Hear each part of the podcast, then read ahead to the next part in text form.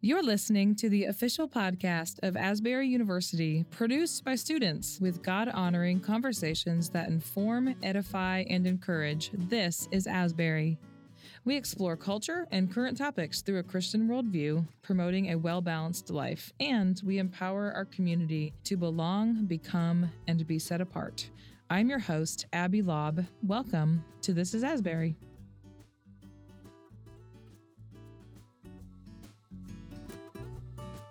Well, welcome to the podcast. It's a special season here at Asbury. We're getting ready to celebrate Christmas. We love Christmas around here. And we have a professor here who knows the season very well. He is the leader of our Songs of the Season concert, but he also does a lot of other things here at Asbury. So, welcome, Dr. Nathan Miller. Hello, Abby. I'm so glad to be here. Yes. Do you want to tell us two things what you do here at Asbury and tell us a little bit about the upcoming Songs of the Season concert? Yes. I am a professor in our music department where I teach courses in musicology. So that's music history. We have a one year long course, two semester long course mm-hmm. in the history of music and Western culture. And then I teach upper level music history courses like world music, a seminar, as well as a course on the history of African American music, and a course on music criticism, as well as directing the orchestra and directing the university's chamber music programs. And in the nature of events at Asbury, the uh, orchestra and the chorale each year put on the Songs of the Season concert mm-hmm. along with the English department. Coordinating that concert this year falls to me. So yeah. always excited for this event. You've done that a couple years now. Tell us about what people can expect when they go to Songs of the Season. We've had it on the university's campus for a long time, and it's really a more thoughtful, deeper sort of reflection on the Advent and the Christmas mm-hmm. season. So not necessarily just your jingle bells, jingle bells, or even just the sort of like real nostalgic grab a hot cocoa and sit on the couch and be merry. It's gonna make you think a little bit. Yeah, and this year's theme is thinking about light coming into the world and thinking about how artists and authors over time have placed themselves on their hills, waiting and looking and wondering and expecting the coming light that Christmas brings. Uh, so there's a real rich historical tradition there. I'm not sure when it started. My predecessor, Ron Holz, began the concert, and it was happened when I was a student. So between okay. 2001 and 2005, I know it at least happened then. I guess this is the third year. It's such a good show. Definitely encourage people to check it out. Mm. It's December 1st, is that correct? December 1st mm-hmm. at 7:30. I think it really reflects Asbury well mm-hmm. because it's students and faculty coming together, mm-hmm. and it's cross-disciplinary. It's liberal mm-hmm. arts. It's thinking. Mm. It's like listening and reflecting and like hearing spoken word as well as music. Mm-hmm. It creates a really beautiful evening. And it does something that doesn't happen much in culture around the Christmas season, which is really this like reflecting on the expectation. You sometimes get that at church, if you particularly go to a high church. I like that. It's a good way to kick off December. And if you can't join in person, you guys live stream it as well. So, what is your favorite genre of music? Oh, there aren't. I don't have favorite genres of music. Okay. I want to seek out the excellent. Mm. And genres, like genre and music functions to give us expectations. Mm-hmm. So if you go to a hip hop concert, do you know what to expect? Mm-hmm. But if you inhibit yourself by wanting certain, just certain genres, you might miss excellence in another genre. Like if I went expecting the orchestra and heard this other concert in another genre, whether it be mm-hmm. hip hop or mm-hmm. rock or country or anything else, it could be really excellent. But because I limited myself by those expectations or only wanting one thing, I would miss out on something excellent. But I think it's important to recognize yeah. the value of genres. It kind of tells us what to expect. Yeah. Well, and it creates a feeling. We all know this when you hear mm. music, of course. It's like, oh, the tearjerker or the one that gets you amped up, of mm. course. Do, do you find that this type of art form can't be replicated by any other art form because it does create that, that feeling? It invokes beauty or sorrow or whatever it is.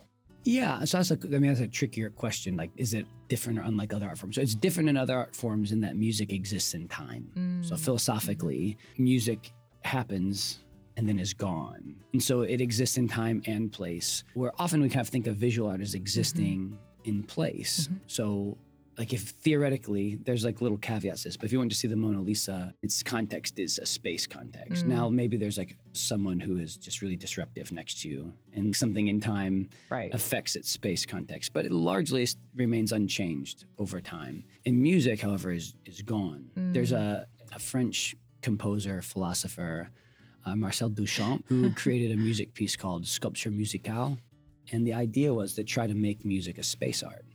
So he'd take speakers and sounds that would emanate but unchanged, so hmm. droning mm. sounds, and place them around a space so that as you walk through the space, mm, the sounds are changing. Yeah. So it's like tried to philosophically remove music and that and that sort of installation from being a time art to being a space art. So Hmm. how that affects us as people is like we are coming together. It's an irreplaceable moment. It's Mm-hmm. an unduplicable moment. Hmm. And throughout the course of human history, that's been almost entirely true until 100 years ago when we started recording things. And it's. Right. like interesting to think how different engagement with music is since the advent of recording technology and the ability Hmm. to capture something and then listen back to it. Yeah, and now streaming, even when it was Mm. recorded, we couldn't necessarily have it at our fingertips. Yeah. Now we can, so that changes it further. Yeah, and so it creates, and this is why I think live concerts can be so valuable, is because we don't do that very often anymore. Like music has become an individual thing. I think that's why people get it so into genres. And you can think about this at the high school cafeteria. I mean, by looking at kids in different tables at the cafeteria, you can imagine Mm-hmm. what music they're listening to, and they can kind of cultivate their own sounds. And so, like, I think when we often listen to music, we hear things that we really identify as individuals. Where historically in the past, because music was unable to be conceived as anything but a communal activity, Mm-hmm. Music would have placed us always sort of into a community as opposed to being like this thing that defines me, it would define my community. Well, I mean, that's it's a perfect explanation of the Taylor Swift phenomenon. You know, like people Mm. that that is the community. I hate to even like use that reference in this conversation, but that is because of that community aspect, like what you're saying. Yeah, I, I- I've not thought about it, and I don't think much about Taylor Swift, except for when she interrupts my football games. Right. Um, but there is something that's really communal about that. Right. That seems different than other Yeah. fandoms of musicians. I would argue. I think that's the draw. You know. Do you have family deep into Swift? No, gosh, no. No. I think I could name maybe one song. My daughter, my oldest daughter, 7 Uh-huh. She's in second grade now, and it's weird when your kids go to school. You'll know this. All of a sudden, they have a life outside of you, Mm-hmm. Oh yeah. and it's just like, in points, is really beautiful. In some ways, is like, is this okay? yes. And somehow she just knows Taylor Swift songs. Like, Yeah. we don't listen to Taylor My Swift daughter songs. I'm does like, too. How does she know Taylor Swift songs from school? Like when is, when is that happening? So, but all, all of a sudden, she's starting to cultivate her own music. She doesn't have any devices or Mm-hmm. anything to like make playlists, but intuitively, she has a notebook. Mm-hmm. She- She'll write down artists and songs that she wants to like know, so that she Mm. Can find them when she needs to find them. It's like a really funny. It's, It's it like is really creating funny. her own little playlist on paper. That's adorable. It's Yeah. like when we made mixtapes. Yeah, good times. Yeah. Speaking of the most popular musician of current day time, do you think that our modern day idea of good music has changed?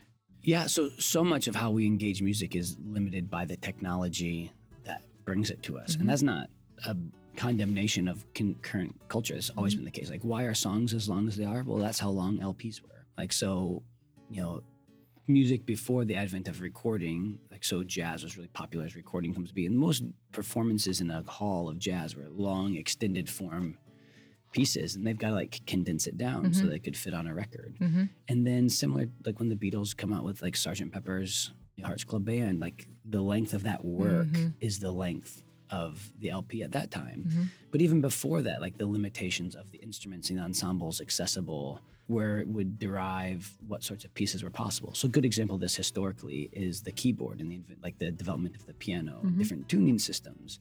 And so it used to be like based on like if you played a, a clavichord, which is an old sort of ancestor to the piano, but is like beautiful in its own right. It could do some things well. Like it could actually play with a vibrato because hmm. when the the key that struck the chord was a metal tangent, and so it was like determining the length of the chord. And if you pressed harder, you could get a vibrato. So some hmm. composers would write for the clavichord, and there would be these beautiful vibrato effects they mm-hmm. could add in that later instruments couldn't do. But the fretted clavichord was limited in the sorts of notes that could be played. Mm-hmm.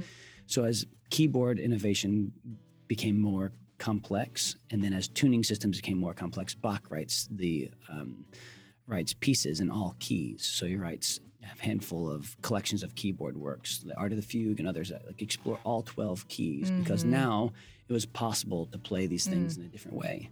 Sometimes the technology leads the way, Right. and sometimes it follows the way for Yeah, that makes sense. a composer Strauss demanded so much of his horn players that they had to like invent horns that could be more accurate Oh wow. so that they could they so that they wouldn't get too stressed out or that they wouldn't lose their jobs because they are inaccurate. Yeah. So sometimes like an artist innovation kind of drives technological innovation.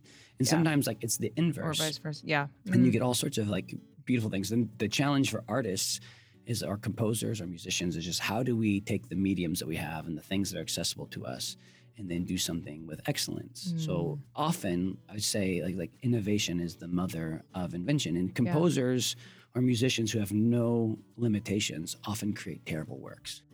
Do you think there is any kind of line that you've seen where consumerism or advertising has sort of influenced the art form of music in a way that does make it less than? Something being commercial doesn't make it not art, and neither does Mhm. something being folk music Mhm. make it not popular. If you think about where those things come from, there's a handful of like places of divide across human history. So we didn't we didn't think of art that idea of how we think of art or the starving artist or someone trying to make music for the ex- internal expression of the self is not a long tradition that really we often think about that beginning with Beethoven Mm. in some ways. And so you have composers before Beethoven wouldn't have thought about their their art in the same way as like this thing inside of me that I've got to express Yeah. outward. Instead, like is often before like in the classical era with like Mozart, they're thinking of there being ideal phrases and there's like an ideal shape bent to this musical idea and it's got to be refined in certain ways. And like bach was a craftsman who like worked out these really complex ideas and building them together. And beethoven kind of comes along and wants to like he has this desire to express this thing from within. And in the 19th century in the romantic era other artists from other genres like look to beethoven as a sort of model of this thing. But there's when i teach my students about beethoven i sometimes call it the cultivate beethoven because uh, he starts ele- really elevating the role of the composer and this idea that music should be something more something deeper. And so when people listen to beethoven they hear beethoven 5 ya da da dee, da da da dee, and people will describe it as like oh that theme is as if death was knocking on fate's door. And like you get these deep. inner sort Uh-huh. of readings of music and at that point we have a real sort of divide that begins happening between art music and popular music. Mm. Whereas there wouldn't have really been the similar differentiation. There, those divides weren't the same. And then popular music and music as like a consumer item Mhm. starts emerging through the 19th century as Mm. well. And there's some good things about that. Like music starts becoming from the Middle Ages up to the 20th century, becoming more accessible to Mm. people Mhm. Um, particularly art music. Only the wealthy had access to art music before, and it took like this remarkable resource. And you had uh, a system that had uh, benefactors. Mm. Like Handel worked for the Esterhazy family, Mm. and he lived at their the family, and he was essentially a servant in the family's household, and he composed music for them. Their wealth paid for the orchestra Right. that played his music, and so like freeing from that. Like in bringing music to people, where people could bring have to the their own concerts and like regular people could subscribe to concerts and could be appealed to them. Mm-hmm. How can music make us empathetic to others? this is similar with a lot of the arts, and so this isn't like exclusive to music, but reading a novel helps you to imagine life through someone else's narration and someone else's eyes. And music can do that in a really emotional way and a less descriptive way. This is why people would say Beethoven, people describe Beethoven as thinking deeper than words. So there's a way that music can do that. I like to hear the way someone processes the world or hear someone processing emotion, and music can be a really profound way to understand their life. Imagine we all have some experiences like this in our life where we've heard something and like heard it in a song and understood it more deeply than we Mhm. could. I think this is particularly true like with music outside of cultures of your own. Like if you can really listen and kind of understand, Mm-hmm. like you can come to like a sense of like feeling with someone Mm. and not just Mhm. understanding their argument, understanding their perspective. Yeah. yeah. So it can be really powerful. And like I, I often as a Christian, I think like how to listen with the ears of Christ. Mm. And sometimes we we people come to music and there's been a I think a kind of a sad tradition in Christian culture of like wanting to censor for good reasons. Bible's pretty clear, like whatever is good, whatever is Mhm. true, like think on these things. Yeah. And like I want to like what we hear and what we listen to, like we know this from Sunday Mhm. school, like singing songs about the Mhm. books of the Bible, like the songs we sing as kids, the lullabies Yeah. our mother sang to us, get rooted deep Mhm. in our being. I, I don't think it's unwise to be cautious about what we root deep in our being. But sometimes like Christian society has like marked itself against other people expressing themselves. And so an, an example like with hip hop, Stay away. mothers against hip hop. yeah. And there are people in African American community in LA who are like, why are you more concerned about us saying it than us living it and these experiences mm. that we're growing yeah. up with? And that's like a really famous Bonds, like the Boys in the Hood, is this really dark piece mm. about a kid growing up. Yeah. And when I play this in class for students, I often think if you can't listen to this with empathy for the circumstances that you're hearing, there have been points listening to this, some music that's hard and dark where like it's brought me to tears. Like, what is Jesus here? You mentioned an alum who is coming to play the trumpet for Songs of the Season. I know we have some pretty well known Asbury Music alums who they may not get a lot of attention, but they're out there. Can you talk about some of them? Yeah, so we've had a really great music program here for a long time. And sometimes even some of the other alums or former Asburyans that they'll mention in things, sometimes they fail to mention that they were Asbury music majors. For instance, yeah. Dean Jones okay. was a music major at Asbury. So we've had a long history. There's a famous old organist named Diane Bish, who's like this very colorful organist. And 30 years ago, people wouldn't have known who that was. Jim Curnow was a student here and later a professor in the 1970s, and he's one of the most prominent composers for wind band.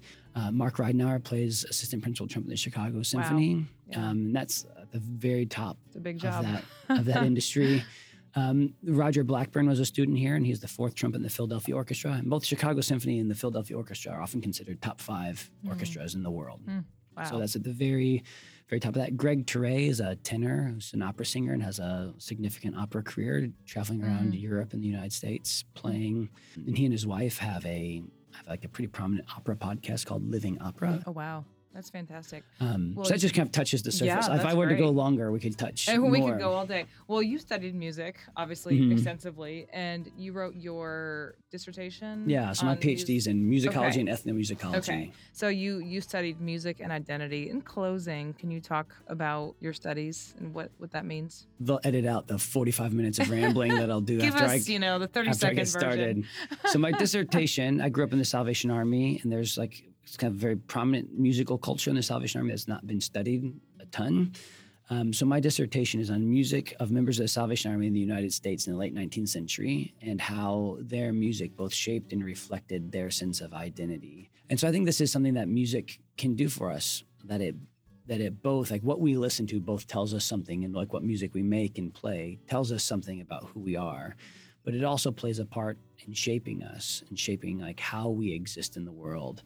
So in the in my dissertation, look at this time. There's a shift that takes place in the Salvation Army during that time of taking music that was like from the the communities they were reaching out to. So from like the music halls, which mm-hmm. are in the bars and the pubs mm-hmm. and taverns, but taking the music around them from this culture and then like transforming it. Hmm. And I suggest it like reflects a theology of transformation in the Salvation Army. Peace could be transformed. Wow and a song could be transformed. But when you'd go to the place where people are singing these songs and they heard this song, it would identify with them. So there'd be a sense of like, we are you, like we're like you are our people, we are your mm. people. Um, but then, like, there's, and this is a good thing and a bad thing. The Salvation Army develops this really distinct and beautiful tradition of music, but it starts to be a music more that reflects an identity that's separate from those around them. They start writing their own songs, which is good and they're wonderful. And there's a few like bridge songs, which is like half created new and half mm. old bar songs. Mm. Uh, but just seeing how, as they dis- developed a dis- more distinct identity, and how that affects their mission and their place. But it both listening to them shows both a shaping and a reflecting of how they understood themselves. And mm. when we sing those songs, we sing them over and over again. They get into us. It both okay. is shaping us and reflecting okay. our identity. Yeah. I interesting. Think, so think thinks. about that next time yeah. you listen. Check your Spotify playlist and yeah. Well, think about like, it. What is it? What is it shaping in you? And like choosing to listen outside of our genres, choosing to listen to something. I tell my students when you listen to a new music, ask yourself like, don't ask yourself, do I like it? But ask yourself like, what would someone who likes this like about mm. it? It's like a good way to start walking towards empathy. And a great way to do that with someone is to find someone who likes something you don't understand and say, like, what is it that you like about this? Like, yes. Show me. Last question. What is your favorite instrument to play? If I'm trying to not think, just have fun, can't beat playing the banjo with friends in the living room around the porch. That's fair. I like that. Well, it's never too late to learn something new, right? So get out yes. there and take some lessons. I know yeah. Asbury has lessons for adults and, and mm-hmm. kids in the community, so yep. it's never too late. It's never too late. That's right. well, thank you so much for being with us. Appreciate your mm. time. Mm. We'll see you at Songs of the Season. Yes, thanks. Well, thank you so much for joining us for this episode of This is Asbury. To learn more about Asbury University, visit asbury.edu.